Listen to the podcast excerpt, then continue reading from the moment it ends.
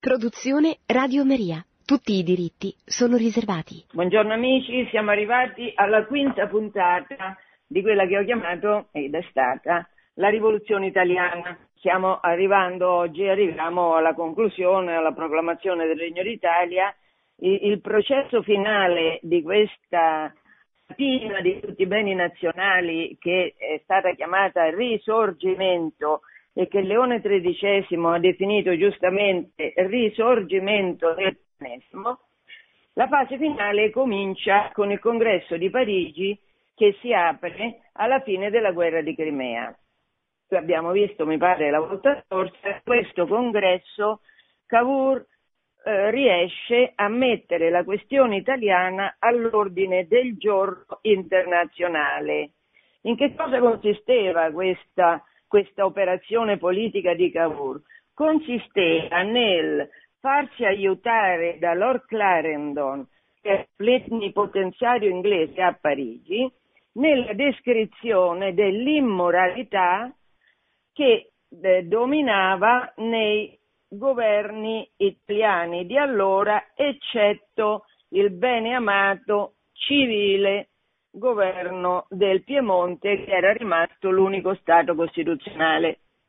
In queste, in queste trasmissioni abbiamo visto che la propaganda dipingeva il Piemonte come l'unico Stato liberale costituzionale e quindi migliore degli altri Stati italiani, solo la propaganda, perché la verità dei fatti dimostrava il contrario. Il Piemonte tutto è era perché uno Stato costituzionale. Infatti i governanti sardi, i liberali sardi, hanno infranto uno dopo l'altro tutti i principali articoli dello Statuto Albertino, a cominciare dal primo che dichiarava la Chiesa Cattolica Apostolica Romana è la sola religione di Stato. In nome della religione di Stato i Savoia sopprimono uno dopo l'altro tutti gli ordini religiosi della religione di Stato. Abbiamo visto questo processo. Allora, a Parigi Cavour mette all'ordine del giorno la conquista di tutti gli stati dell'Italia, all'epoca l'Italia era divisa mi pare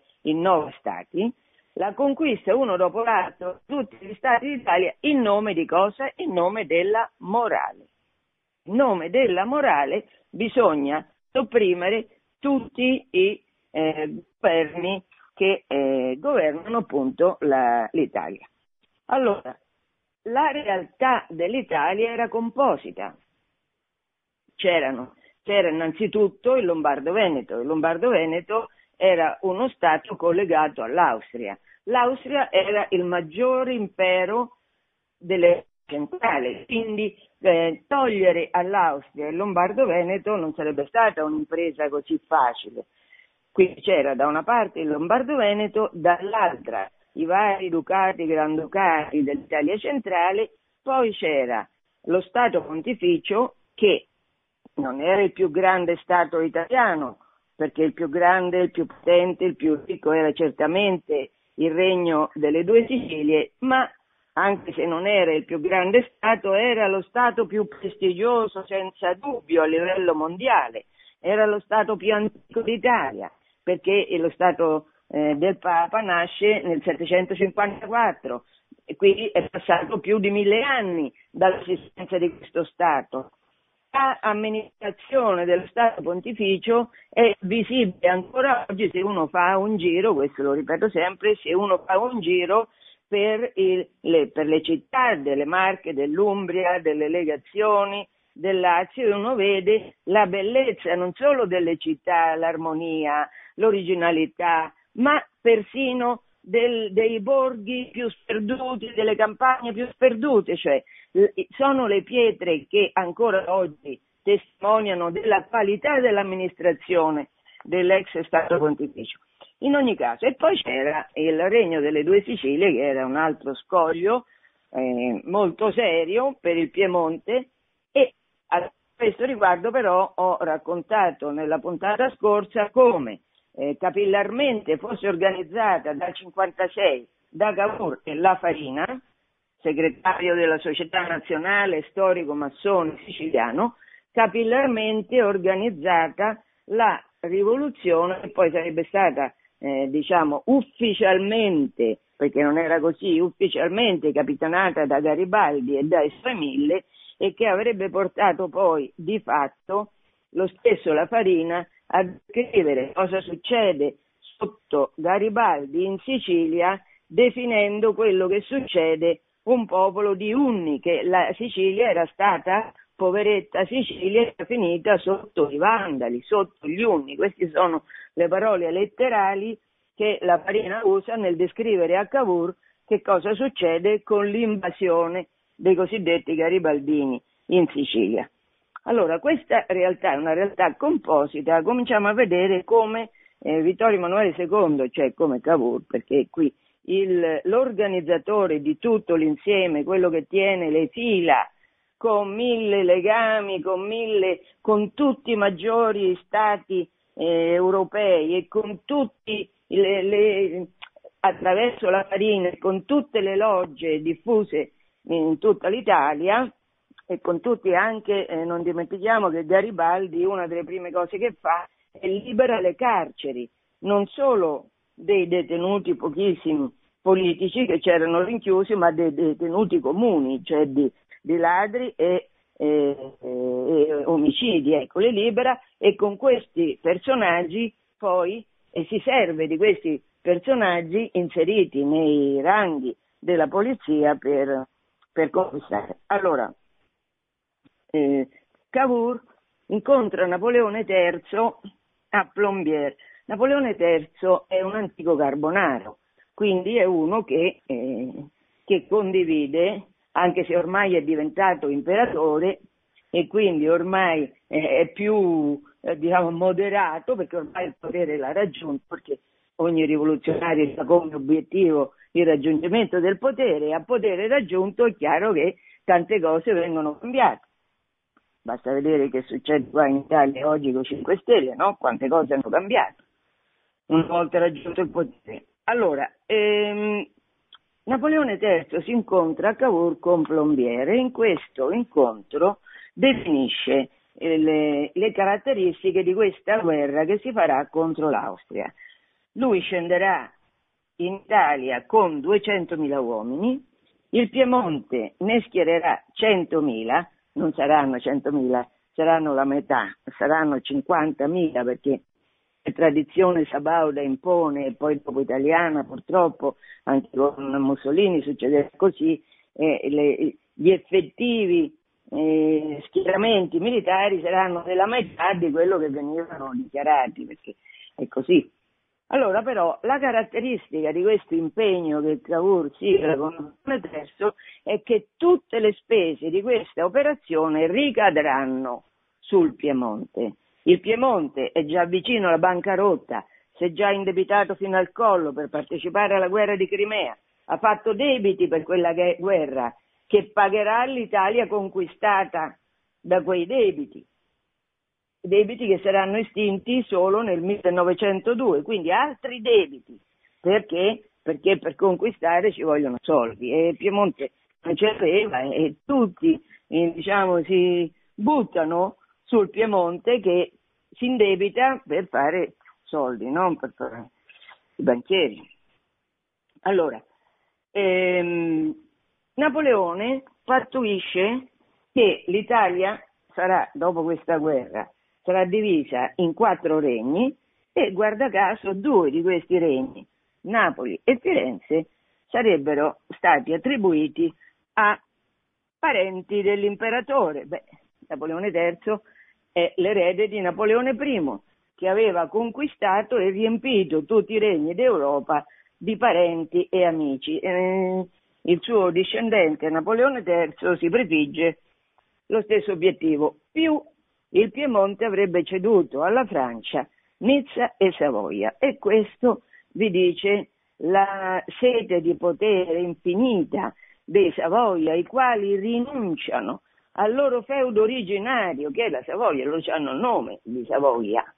Quindi la Savoia e i re Sabaudi sono uniti da un rapporto bionivoco, diciamo. Ecco, loro rinunciano anche alla stessa Savoia pur di diventare re d'Italia. Dunque, ehm, adesso vi, oggi eh, voglio leggere alcuni dei manifesti, alcuni dei bandi che verranno fatti dai vari, dai vari eh, protagonisti di questo periodo. Perché li voglio leggere? Perché è importante, perché vi danno il senso della menzogna come eh, capillarmente era diffusa, una menzogna senza limiti. Allora, vediamo, Vittorio Emanuele II, il 10 gennaio del 59, immediatamente eh, la seconda cosiddetta seconda guerra di indipendenza contro l'Austria inizia per l'appunto nel 59, così, così esprime perché va a combattere contro l'Austria. Non siamo insensibili al grido di dolore che da tante parti d'Italia si leva verso di noi. Non siamo insensibili al grido di dolore. Allora, eh, Vittorio Emanuele II si dipinge sempre, questo linguaggio che lui usa era pari pari lo stesso linguaggio che si usava, la stessa retorica che veniva usata all'interno delle logge della massoneria.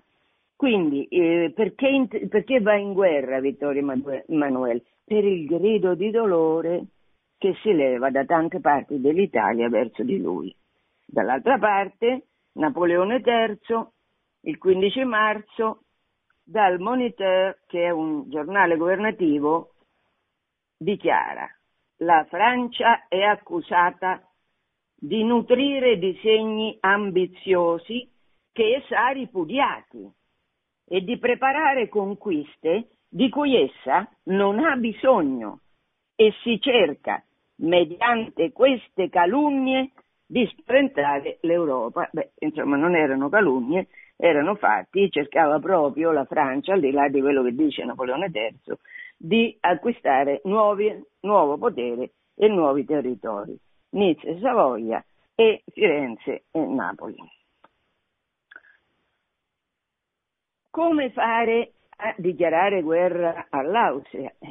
Questo eh, non era un'impresa facile. Quali scuse si potevano fare? I territori del, del Lombardo-Veneto erano amministrati bene, quindi eh, molto meglio del, sicuramente molto meglio del Piemonte. Quindi che scusa si poteva trovare? Bisognava provocare, provocare, provocare il governo austriaco per fare sì che fosse il governo austriaco a esporsi. Infatti l'Austria a un certo punto manda un ultimatum. All'ultimatum Vittorio Emanuele II risponde con un proclama ai popoli d'Italia. Sentite cosa scrive. L'Austria assale il Piemonte perché ho perorato la causa della comune patria nei consigli d'Europa, perché non fui insensibile ai vostri gridi di dolore. Impugnando le armi per difendere il mio trono, la libertà dei miei popoli, l'onore del mio nome italiano, io combatto per diritto di tutta la nazione.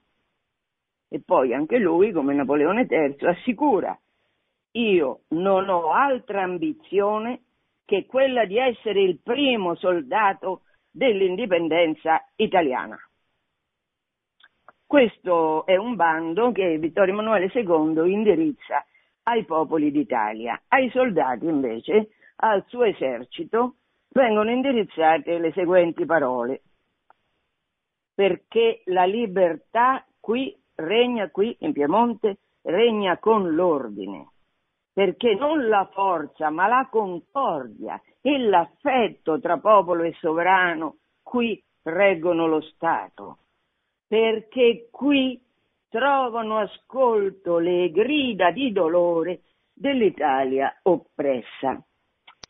Questa cosa delle grida di dolore che veramente sono una musica che torna sempre, un ritornello, questo torna sempre, quando si è trattato di combattere alcuni di voi se lo ricorderanno, di combattere e invadere la Libia uccidendo Gheddafi, cioè rovinando quella nazione, che fino ad allora era una nazione ricca, prospera, quando si è trattato di fare questo, sono partite delle notizie completamente false, adesso si sa per certo, eh, diffuse da Al Jazeera, che è la televisione di Stato, adesso mi pare, del Qatar, non vorrei errare, questo lo dovrei controllare. Comunque, questa televisione, Al Jazeera, diceva che eh, aveva scoperto delle fosse comuni in cui Gheddafi aveva buttato 10.000 uomini, una notizia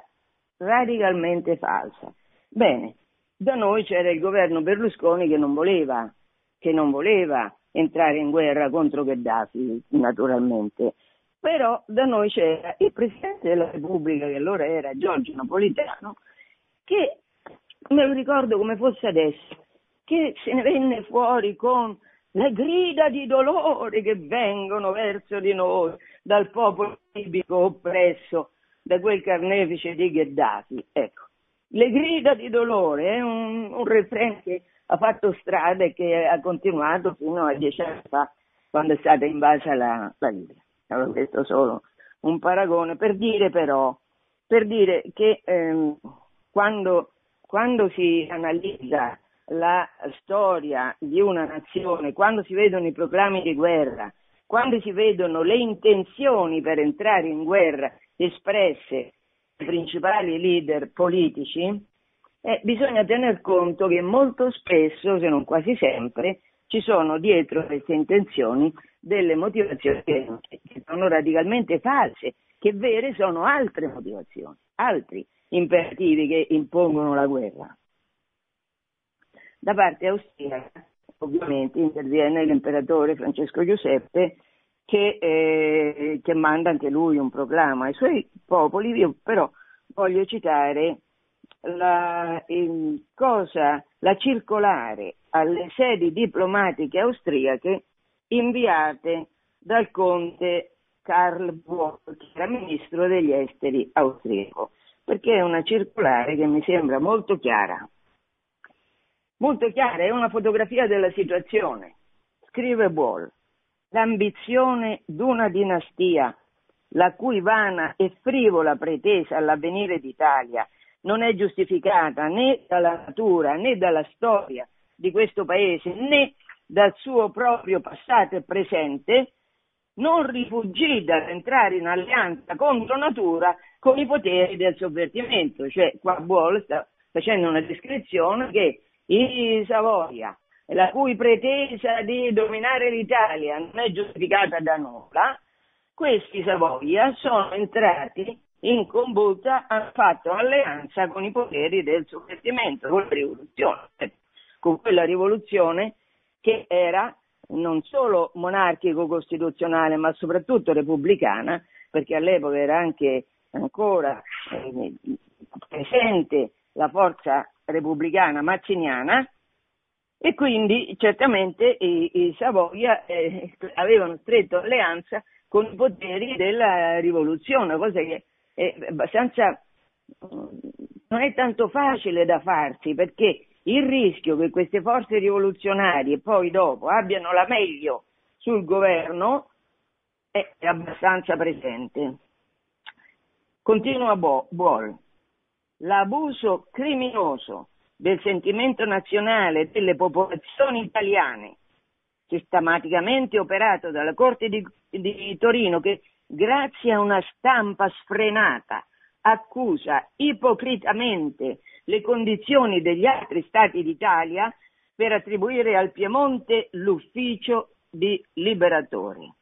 Che io non devo alzare la voce, ma quando parlo di queste cose mi viene una specie di indignazione interna che mi costringe quasi contro ragione, perché io so che se poi alzo la voce eh, non reggo e quindi poi mi viene addosso. Allora, si parlava di, eh, del Conte Buol che descriveva alla lettera la caratteristica di quello che stava facendo il Piemonte e che parla di temerarie calunnie rivolte contro l'Austria. Chiudo questa, questa parte relativa ai dispacci dei governanti dell'epoca, all'epoca della guerra, la seconda guerra di indipendenza nazionale, con le dichiarazioni di Napoleone, il quale dichiara che la Francia, attenti perché questa è molto carina proprio questa, non ha abdicato il suo compito civilizzatore. Ecco, eh, le autorità francesi di quasi tutti i tempi sono convinti che alla Francia aspetti il, il, la palma della civiltà. Quindi tutti gli altri devono inchinarsi a questo compito eh, ideale che ha la Francia. E allora, la Francia non ha abdicato il suo compito civilizzatore. I suoi alleati naturali furono sempre quelli che vogliono il miglioramento dell'umanità. E quando essa snuda la spada non è per dominare, ma per rendere la libertà. Ecco, questa dichiarazione, se uno conosce i fatti, non può che suscitare risa, ma risa proprio, risa sperticate, perché Napoleone ha invaso, primo, ha invaso tutta l'Europa in nome della libertà, ha deposto tutti i governanti, ci ha messo i suoi parenti e amici in nome della libertà, ha derubato tutte le ricchezze delle varie nazioni, compresa l'Italia, invase una dopo l'altra in nome della libertà. E qua, di nuovo, Napoleone III dichiara che la Francia, quando snuda la spada, non è per dominare, ma per rendere la libertà.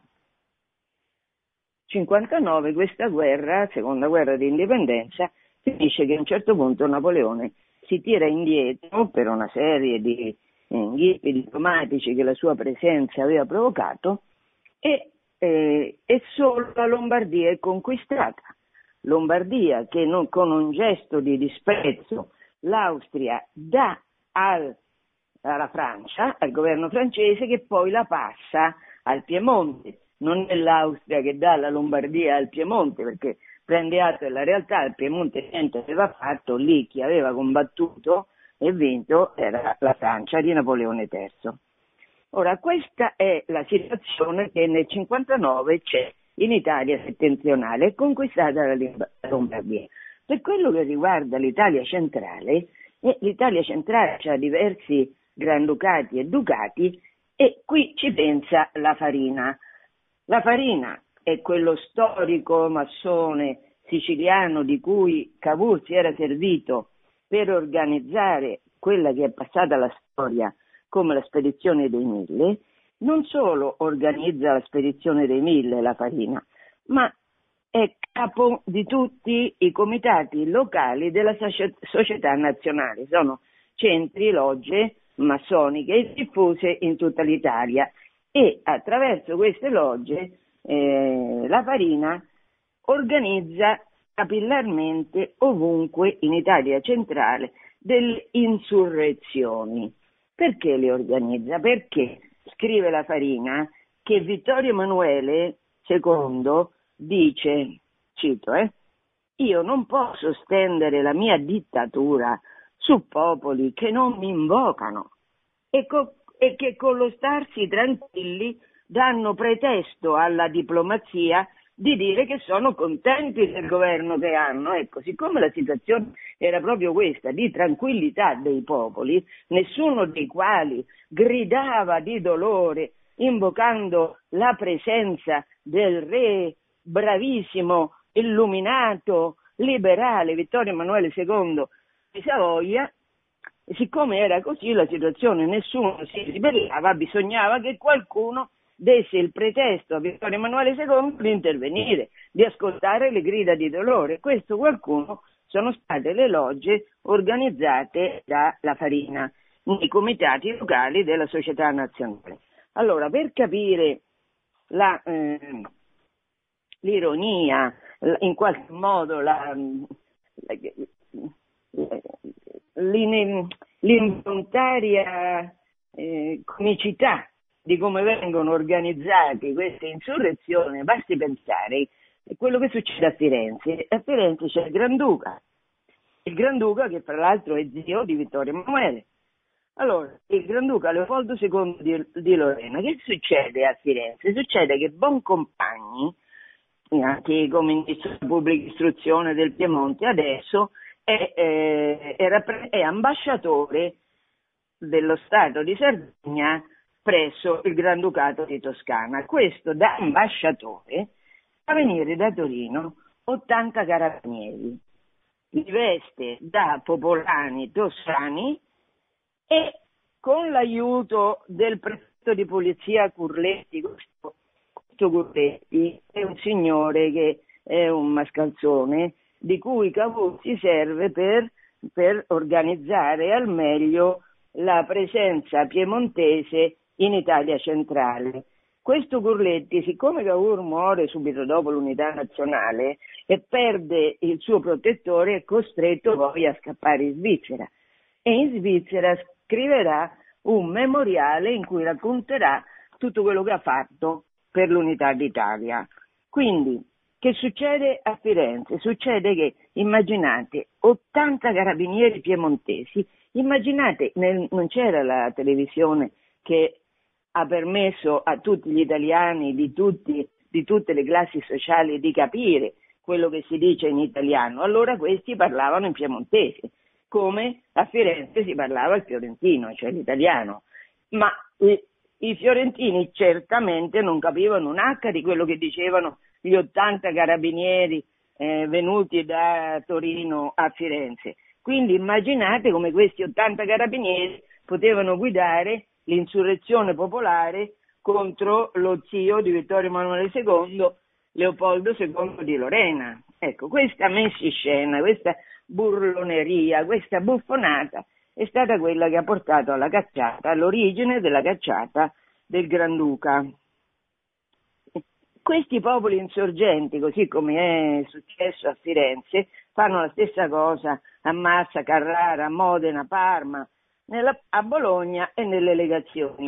E dopo che succede? Quando il, il, popolo si è sollevato e ha gridato di dolore verso Vittorio Emanuele II, che succede? Succede che si formano delle dittature personali guidate dai vari rivoluzionari piemontesi, i quali governano come governano. Vediamo anche qua in Toscana. In Toscana governa il barone Ricasoli, questo Ricasoli, un nome tanto nobile, no? Allora, barone Ricasoli, Angelo Brofferio, che è un rivoluzionario di sinistra, cioè uno dei più della fascia più estremista dei rivoluzionari, questo descrive con queste parole la dittatura di Brofferio. Nessuna libertà di persona, di domicilio, di stampa, ogni associazione vietata, violato sistematicamente il, de- il segreto delle lettere. Uomini senza fede e senza carattere onorati, reietta la libertà religiosa. Il pubblico erario dilapidato per saziare l'ingordigia di nuovi favoriti. Lusso di sbirri e di spie all'infinito, pauroso silenzio dappertutto, espulsioni, arresti, perquisizioni, mene quotidiane. Questo lo racconta un rivoluzionario di sinistra come Angelo Brofferio. Invece Cesare Cantù, che è un cattolico, uno storico cattolico, scrive nel 1873 in un testo intitolato della indipendenza italiana. Ecco, Cantù parla di cifre. I conti del governo toscano prevedeva per il 1859 un avanzo di 85 mila lire. Nelle casse c'erano 6 milioni in contanti e quasi 23 mila lire in valori realizzabili. Il nuovo governo chiudeva il 1859 con un disavanzo di 14 milioni 168 mila lire. Allora, questo che quanto succede in eh, Toscana, che i rivoluzionari, magari anche l'aristocrazia locale rivoluzionaria, in questo caso c'era Ricasoli, si impadroniscono dei bilanci normalmente ben gestiti degli stati preunitari, li rapinano a proprio favore e eh, procurano un debito pubblico spaventoso. Adesso andiamo a vedere che succede a Parma. A Parma governa il dittatore, non è Ricasoli, il dittatore dell'Emilia è Farini. E Parma i giornali parlano, il giornale locale scrive così, cittadini, l'Europa contempla con maraviglia il senno politico, la nuova concordia, il perfetto ordine, la calma dignitosa delle popolazioni dell'Italia centrale. Tenete conto che mano a mano che avanzano i rivoluzionari sardi applicano ai territori conquistati la stessa legislazione che vigeva in Piemonte, cioè cominciano col sopprimere tutti gli ordini religiosi e derubare tutti i beni degli ordini religiosi. Tanto per capire che tipo di, eh, oltre al furto sistematico di tutto quello che era stato, eh, previ- eh, che era stato accumulato dall'amministrazione precedente, anche distruggono la Chiesa. Però succede che eh, la Gazzetta di Parma del 6 ottobre racconta un fatto accaduto giorno prima, dicendo così, dopo vi parlerò di che cosa è accaduto il 5 ottobre del 59 a Parma. Scrive la Gazzetta, ieri sera il popolo si lasciò fatalmente dominare da un trasporto infrenabile di odio, di sospetto e di vendetta che lo trascinò suo malgrado a commettere un fatto che la penna rifugge di narrare. Che cosa era successo che ha portato il popolo di, di Parma che godeva di quel meraviglioso ordine in cui eh, tutta l'Europa ammirava la situazione del, degli stati dell'Italia centrale. Cosa aveva spinto suo malgrado il popolo a fare un'azione che, che con vergogna, eh, con ripugnanza si era costretti a raccontare? Beh, adesso io cosa era successo il 5 ottobre. Il racconto di cosa era successo lo traggo da una, da una corrispondenza locale della civiltà cattolica, questa che era all'epoca una bellissima rivista della Compagnia di Gesù. Allora, è successo che eh, a, a, Parma c'era Maria Luisa di Borbone, governava, e questa Maria, Maria Luisa, diciamo, eh, aiutante importante di Maria Luisa era il colonnello Anviti. Che succede a questo colonnello? Succede che va da Bologna, prende il treno da Bologna per andare a Parma, viene riconosciuto come un, uno dei principali collaboratori di Maria Luisa di Borbone, viene riconosciuto, viene portato dai carabinieri in caserma e pensate che i rivoluzionari lo prendono dalla caserma dei carabinieri, quindi immaginate come era controllato il territorio, se questi possono andare in caserma dei carabinieri e portare questo sventurato al caffè degli svizzeri, perché lui frequentava questo caffè, quindi questi lo prendono, lo portano al caffè degli svizzeri e, adesso leggo, l'aggiunti, l'infelice, che non era per anco del tutto spento, che non era ancora completamente morto, fu collocato sopra un tavolo e a colpi di spada gli fu tagliata la testa. Alla testa insanguinata si è voluto far trangugiare una tazza di caffè.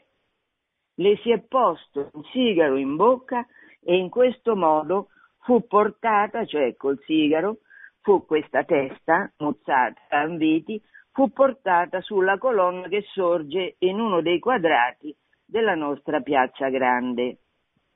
Una torcia da vento le fu collocata dinanzi onde fosse meglio veduta e il popolaccio, divertendosi, faceva suonare da suonatori ambulanti accompagnando egli stesso con la voce inni patriottici. Quindi qua c'era un tripudio di italianità cantato alla vista di questa testa mutilata, m- orrendamente ridotta col sigaro in bocca, messo su una colonna.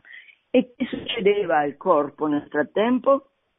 Per ben tre ore continue fu barbaramente mutilato. Tre ore, eh? Tre ore che vuol dire? Vuol dire che la polizia non interveniva. Questo avveniva nel centro di Parma, quindi tutti vedevano quello che succedeva, eppure nessuno interveniva. Per ben tre ore continue fu barbaramente mutilato e gambe e braccia venivano trascinate per tutte le strade, fintanto che una pattuglia credette alla fine venuto il momento di farlo deporre. Ora, questo misfatto orrendo, come si conclude? Chi viene punito per questo orrore a cui tutta la popolazione di Parma era stata costretta ad assistere? Lo scrive la Gazzetta, sempre la Gazzetta di Parma, del 22 ottobre, pubblica il decreto che eh, decide di punire, di punire i responsabili di quest'atto. Che cosa dice questo decreto? Dice che quella colonna su cui è stata posta la testa del colonnello Ambiti va abbattuta tolta e così, tolta e cancellata ogni traccia che ricordi al cittadino come questa diletta terra fu contaminata dal delitto. Ecco, di nuovo una cosa che se non fosse tragica sarebbe comica. Il popolaccio, questi rivoluzionari assetati di sangue, pieni d'odio, ammazzano in un modo disumano un poveraccio e che cosa di chi viene punito? La colonna viene abbattuta la colonna in modo che non vedendo più la colonna era scomparso anche il misfatto. Dittatore dell'Emilia e Farini e a Modena che fa? A Modena, a Modena Farini non fa l'inventario dei beni del palazzo del Duca. Il palazzo d'Este non è, non, non è stato fatto un inventario dei beni perché? Perché il palazzo d'Este è stato saccheggiato, capillarmente saccheggiato l'argenteria fatta fondere, trasformata in lingotti e Farini riesce a, a prendere gli abiti della duchessa e eh, adattarli a, alle misure, al corpo della moglie e della figlia. Mentre, sempre Gurletti, il capo della polizia segreta di Cavour, eh, dà alle stampe la versione ufficiale. Qual è la versione ufficiale? Che il duca ha menato seco, ha portato con sé tutta l'argenteria e tutti gli oggetti di qualche valore, lasciando vuote financo le cantine. Ecco.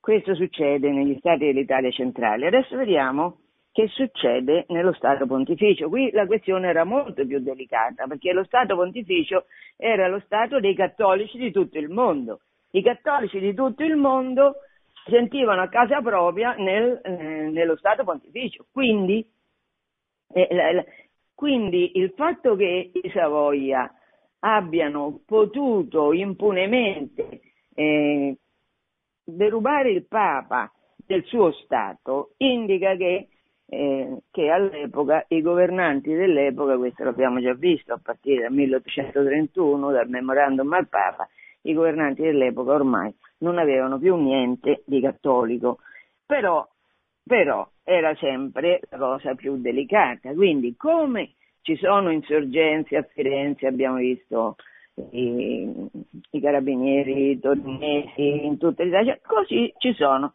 c'è un'insorgenza a Perugia.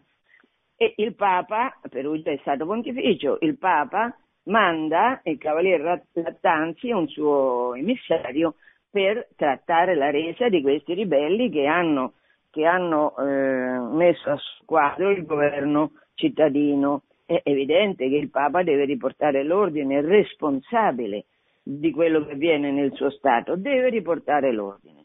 Prova con la mediazione, questa mediazione fallisce e succede che a Perugia, vi dico i dati, Dopo tre ore e mezzo di scontri, tre ore e mezzo sono niente, vuol dire che questi erano a Perugia, erano una esigua minoranza della popolazione serragliata, in alcuni posti particolari della città. Comunque, dopo tre ore e mezzo di scontri, il 20 giugno del 59 Perugia è liberata. Il bilancio è questo. 10 morti e 35 feriti fra papalini, 27 morti, un centinaio di feriti, 120 prigionieri fra gli insorti. La domanda che viene spontanea è come mai questi insorti, visto che interveniva l'esercito, non si sono arresi. Era sicuro che sarebbero stati eh, sconfitti perché erano, lo ripeto, un'esigua minoranza. Perché non si sono arresi? Il perché non si sono arresi lo racconta Giacomo Margotti in un articolo che scrive sull'armonia il 2 febbraio del 60 e racconta come sono andate le cose. Sono andati i massoni, e pochi di quelli che stavano mandando queste insurrezioni a Perugia, hanno scritto a Cavour e gli hanno detto che dobbiamo fare qua? Qua se interviene l'esercito ci arrendiamo? Era logico arrendersi, ma Cavour risponde no, non vi dovete arrendere perché eh, nel caso di avversa fortuna, scrive Cavour, era meglio far figurare il Papa come carnefice che farlo comparire come vittima. E i settari si attennero pienamente all'ordine ricevuto e poi gridarono alle stragi di Perugia. Eh sì, perché tutta la propaganda che è continuata nei libri di testo di storia dei nostri ragazzi, fino a che i libri di testo di storia avevano qualche informazione, tutti che erano indignati per le stragi di Perugia. Stragi che stragi non sono, ho letto quanti sono stati morti e che soprattutto sono stati voluti, volute da eh, Camillo Benzo Conte Cavour. Però questa cosa in, eh, eh Cavour era eh, certamente un genio della propaganda un cervello eh, frenetico, in continuo movimento, che eh, uno ne faceva e cento ne pensava. E Cavour capisce che far passare il Papa per un carnefice è un'ottima giustificazione per fare che cosa? Per ascoltare le grida di dolore che dagli stati pontifici arrivavano fino a, al Piemonte. E infatti nell'imminenza dell'invasione delle, delle Marche e dell'Umbria, il 7 settembre 1860, Cavour indirizza al cardinale Antonelli, che era segretario di Stato, di Stato del Papa, una lettera che è veramente leggere questa lettera è una cosa mm, proprio infame, ecco, non, in, cui è un testo in cui la menzogna c'ha un posto così pervasivo, così subdolo, così anche senza pudore proprio, la menzogna è una menzogna senza pudore che lascia essere fatta. Scrive Cavour a Antonelli, Eminenza, il governo di Sua Maestà il Re di Sardegna non poté vedere senza grave rammarico la formazione e l'esistenza dei corpi di truppe mercenarie straniere al servizio del governo pontificio. Eh, eh ma chi erano i soldati del Papa? I soldati del Papa erano quelli che da tutta Europa e da tutto il mondo venivano a sostenere il Papa, quel, a sostenere l'esercito pontificio, in quel momento in cui tutto il mondo attaccava attraverso il Regno di Sardegna lo Stato pontificio e l'Italia.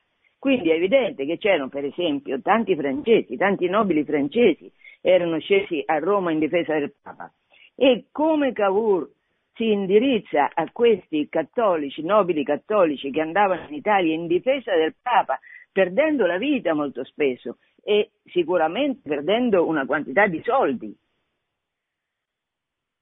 Si riferisce a questi come truppe mercenarie straniere al servizio del governo pontificio.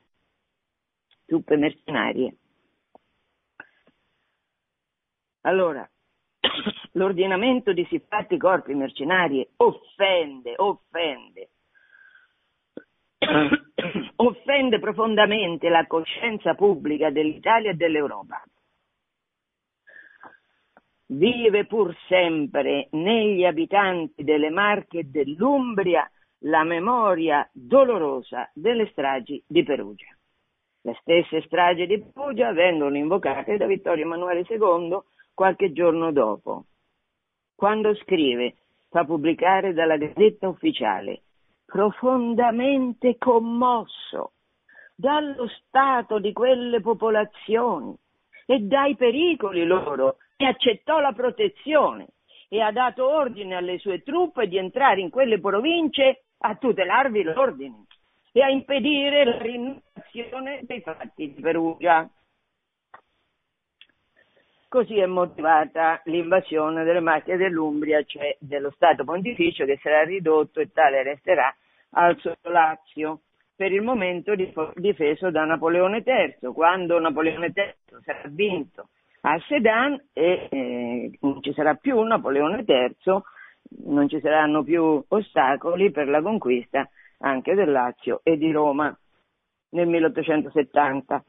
Adesso voglio un po' accennare a quello che succede, già l'abbiamo visto la volta scorsa, a quello che succede eh, a Napoli, perché qua questo esercito di, di eh, disperati, mascalzoni, ladri, questo qua, eh, avanza, Garibaldi riesce ad avanzare fino a Napoli. A Napoli regna Francesco II, che è un ragazzo che ha 23 anni, molto religioso, che è diventato re all'improvviso alla morte del padre, padre che eh, studiando, leggendo, ho visto che alcune fonti dicono fosse stato avvelenato. Fatto sta che questo ragazzo completamente inesperto è raggirato non solo dalla congiura, ma dal tradimento del suo ministro degli interni, Liborio Romano.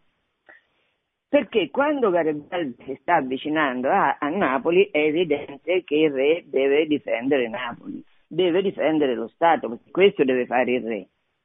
Ecco, però Liborio Romano, ministro degli interni, scrive una lettera al re in cui lo invita a non combattere. Perché? Perché la provvidenza sicuramente metterà in, in evidenza le sue ragioni e alla fine vi daranno ragioni i vostri beni, il vostro Stato vi sarà restituito.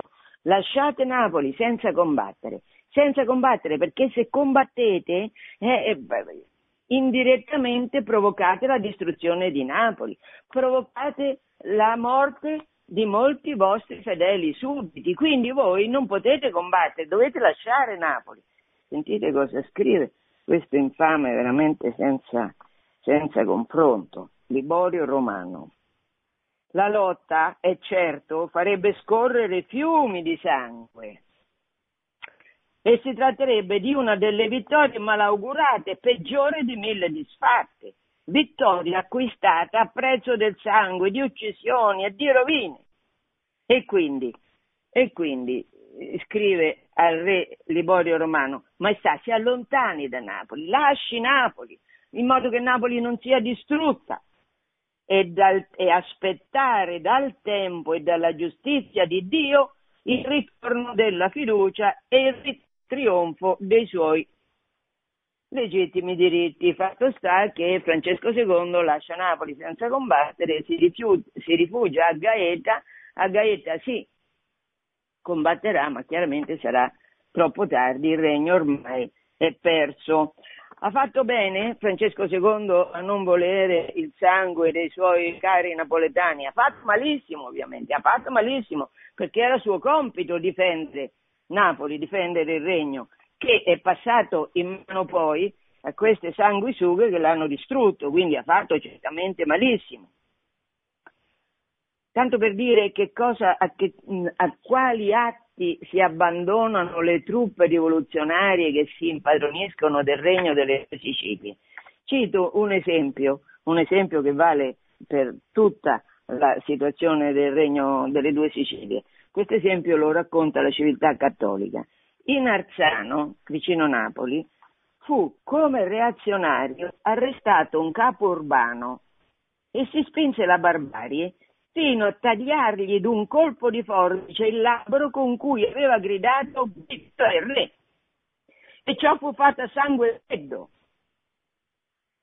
Allora, queste, mh, se si leggono, come io ho detto, i resoconti di quello che succede città per città in tutto il regno delle due Sicilie, si rabbrividisce. Si rabbrividisce.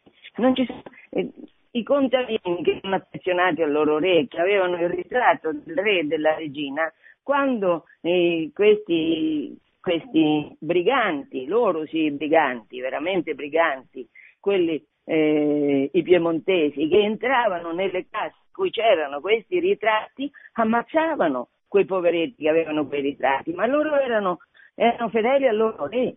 E a questi tutta la popolazione fu imposta la fedeltà a un re che parlava un'altra lingua, che veniva da un'altra nazione. Loro non capivano neanche le parole che dicevano questi invasori e furono chiamati briganti quelli che nel regno delle due Sicilie eh, si sono sollevati. Si sono sollevati anche perché nel frattempo che facevano questi liberatori distruggevano tutta la società, a cominciare dalla religione.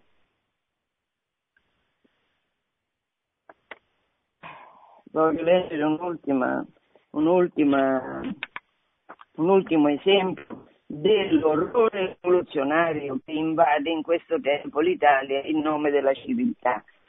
Sto parlando del generale Ferdinando Pinelli che dopo aver distrutto molti villaggi, distrutto, dicasi distrutto, bruciati, distrutto, raso al suolo, decine di villaggi nell'Italia meridionale, passa alle Marche, passa alla provincia di Ascoli, territorio eh, pontificio.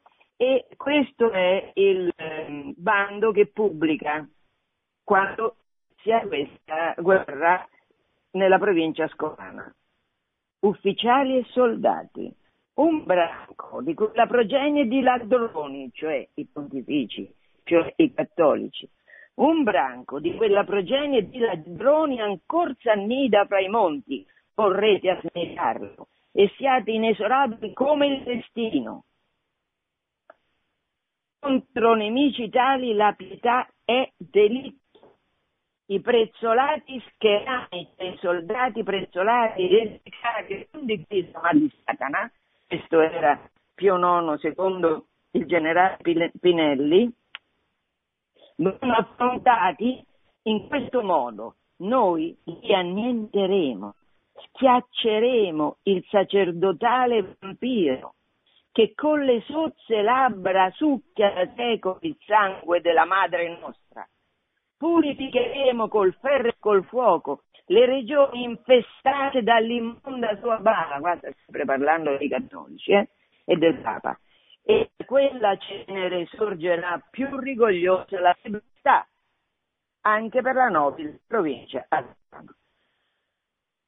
Quando Vittorio Emanuele scende a Teano per impedire che Garibaldi continui nella sua opera di distruzione che avrebbe sicuramente provocato delle altre potenze europee, Garibaldi così si rivolge a Vittorio Emanuele 26 ottobre 1860. Sire, io vi rimetto il potere su 10 milioni di italiani tormentati sino a pochi mesi addietro da un dispotismo stupido e feroce e per i quali è ormai necessario un regime riparatore. E l'avranno da voi questo regime, da voi che Dio prescelse a instaurare la nazione italiana, renderla libera e prospera all'interno, potente e rispettata dallo straniero.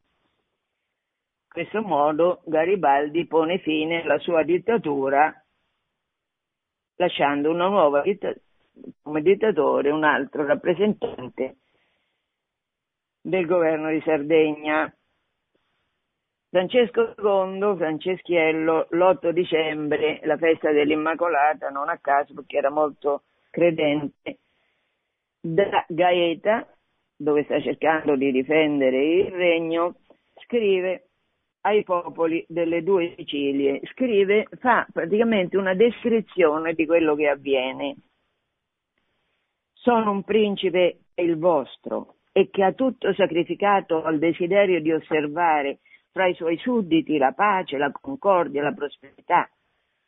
ho creduto in buona fede che il re del Piemonte, che era suo parente fra l'altro, che si diceva mio fratello mio amico, che si protestava a disapprovare l'invasione di Garibaldi, ho creduto quindi che non avrebbe rotto tutti i trattati e violate tutte le leggi per invadere tutti i miei stati in piena pace, senza motivi né dichiarazioni di guerra.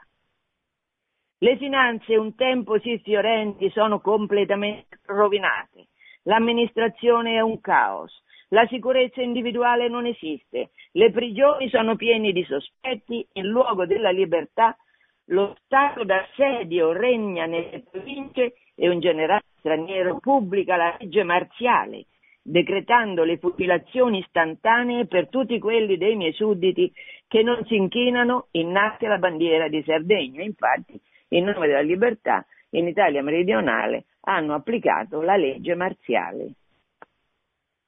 Uomini che non hanno mai visto questa parte d'Italia costituiscono il vostro governo e due Sicilie sono state dichiarate province d'un regno lontano. Napoli e Palermo saranno governate da prefetti venuti da Torino. Questa è la fotografia di quello che succede. Ho pochissimo tempo e non posso raccontare in che modo vengono organizzati i plebisciti, perché come finisce la dittatura di tutti i vari eh, Valerio, Brofferio, Ricasoli, Pini, come finì Garibaldi, come finiscono queste dittature?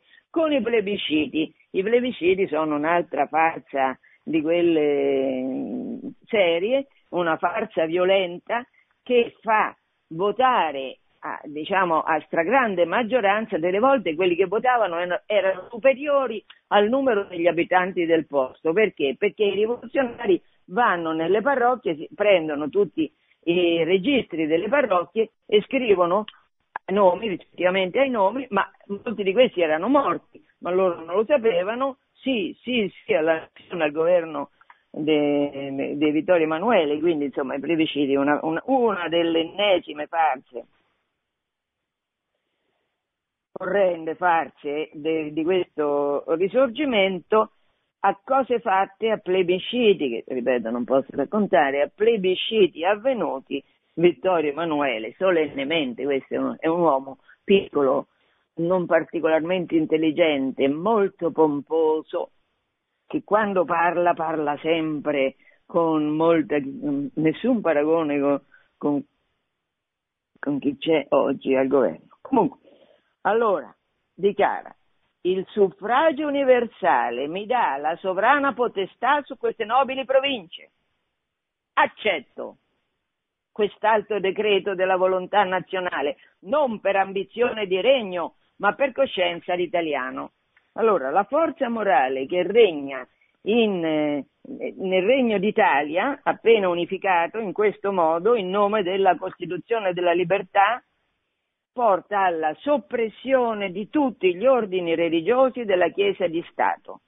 Soppressione che viene stesa a Roma dopo la conquista di Roma nel 1873. Quanti sono le persone, quante sono le persone che vengono private dello, del modo di vita che avevano scelto, liberamente scelto, di tutte le proprietà che avevano, di tutti i conventi, di tutte le biblioteche, di tutte le opere d'arte, di tutti gli archivi, tutto quelli che erano tutti gli ordini religiosi soppressi ammontano a 57.492 persone private di tutto, una città di media grandezza, 57.492 persone, per di più questi facevano opere di carità. Ecco, distrutto tutto, non solo loro, mandati, ci sono state delle morti per fame delle monache di clausura. Allora, non solo questa distruzione del tessuto in qualche modo migliore della popolazione italiana che aveva dedicato la propria vita a Dio, non solo questo, ma anche tutte le opere che queste persone facevano finite. Poi, 24.000 opere pie soppresse, in Italia erano numerosissime le opere pie, in cui la popolazione era capillarmente suddivisa per aiutare i più, eh, i più sventurati, le la parte della popolazione più bisognosa. Ecco, anche queste 24.000 opere pie soppresse. 100 diocesi italiane senza vescovo, perché? Perché certamente dovevano decapitare, come aveva fatto Lutero, tutta la Chiesa italiana. E cominciano dai religiosi, perché i religiosi in qualche maniera erano quelli più lontani dalla popolazione, a volte vivevano in conventi lontani dai centri abitati, di quelli su cui e poi divide e timpera, cominciano dagli ordini religiosi, ma poi avrebbero continuato, avrebbero continuato con lo sconquassare tutta la vita e tutte le proprietà delle diocesi e delle parrocchie. Non sono arrivati a tanto perché poi sono arrivati i socialisti e quindi il governo liberale ha fatto marcia indietro. Comunque, al momento dell'unificazione dell'unità nazionale ci sono 100 diocesi senza vescovo. Perché senza vescovo? Perché i vescovi venivano riconosciuti e perché molti di questi vescovi erano incarcerati, anche senza processo. Perché? Perché non cantavano il Te Deum per l'ordine morale che trionfava. Le proprietà ecclesiastiche demaniali, tutte espropriate. Si parla di, lo storico marxista Sereni parla di due milioni e mezzo di ettari di terra situati per la maggior parte in Italia meridionale, nel Lazio e nelle isole. Una concentrazione di ricchezza nei vent'anni che seguono l'unità, dal 1861 all'81, crolla del 20%, cioè la concentrazione della ricchezza in pochissime mani, il 20% in meno dei proprietari terrieri rimane tale. La popolazione carceraria che era la, me- la maggiore d'Europa. Perché? Perché in carcere ci mettevano chiaramente tutti i cattolici. Eh, questo lo documenta Don Margotti che eh, dice che il rapporto can- carcerati ogni 100.000 abitanti è di 138 in Francia, 100.000 abitanti, 138 carcerati in Francia, in Italia 270, più del doppio. Questa unificazione nazionale fatta sulla menzogna e sulla violenza, noi ce la siamo portati appresso e ancora oggi l'abbiamo ereditata, con quello che significa. Abbiamo preso la parte di quelli che dall'estero ci hanno invaso attraverso il Piemonte e siamo diventati esterofili, abbiamo disprezzato la nostra storia come incivile, perché? Perché questo ha raccontato chi aveva potere, cioè le logge massoniche al potere e tutti gli organi di informazione, di mh, mm, tutti i giornali. Voglio, in due minuti che ho, sintetizzare che questo risorgimento, che è la gloria della menzogna e della, della rapina, di tutta la nostra ricchezza nazionale è ancora un peso che abbiamo sulle spalle perché da lì deriva tutta la falsificazione della nostra storia. Come diceva eh, Leone XIII nell'enciclica Sepe Numero Considerantes, noi siamo stati abituati a pensare che noi eravamo incivili, le altre popolazioni europee erano civili è vero l'esatto contrario. Dobbiamo riappropriarci della nostra identità di italiani cattolici. Questa è la nostra gloria. Buona giornata. Produzione Radio Maria. Tutti i diritti sono riservati.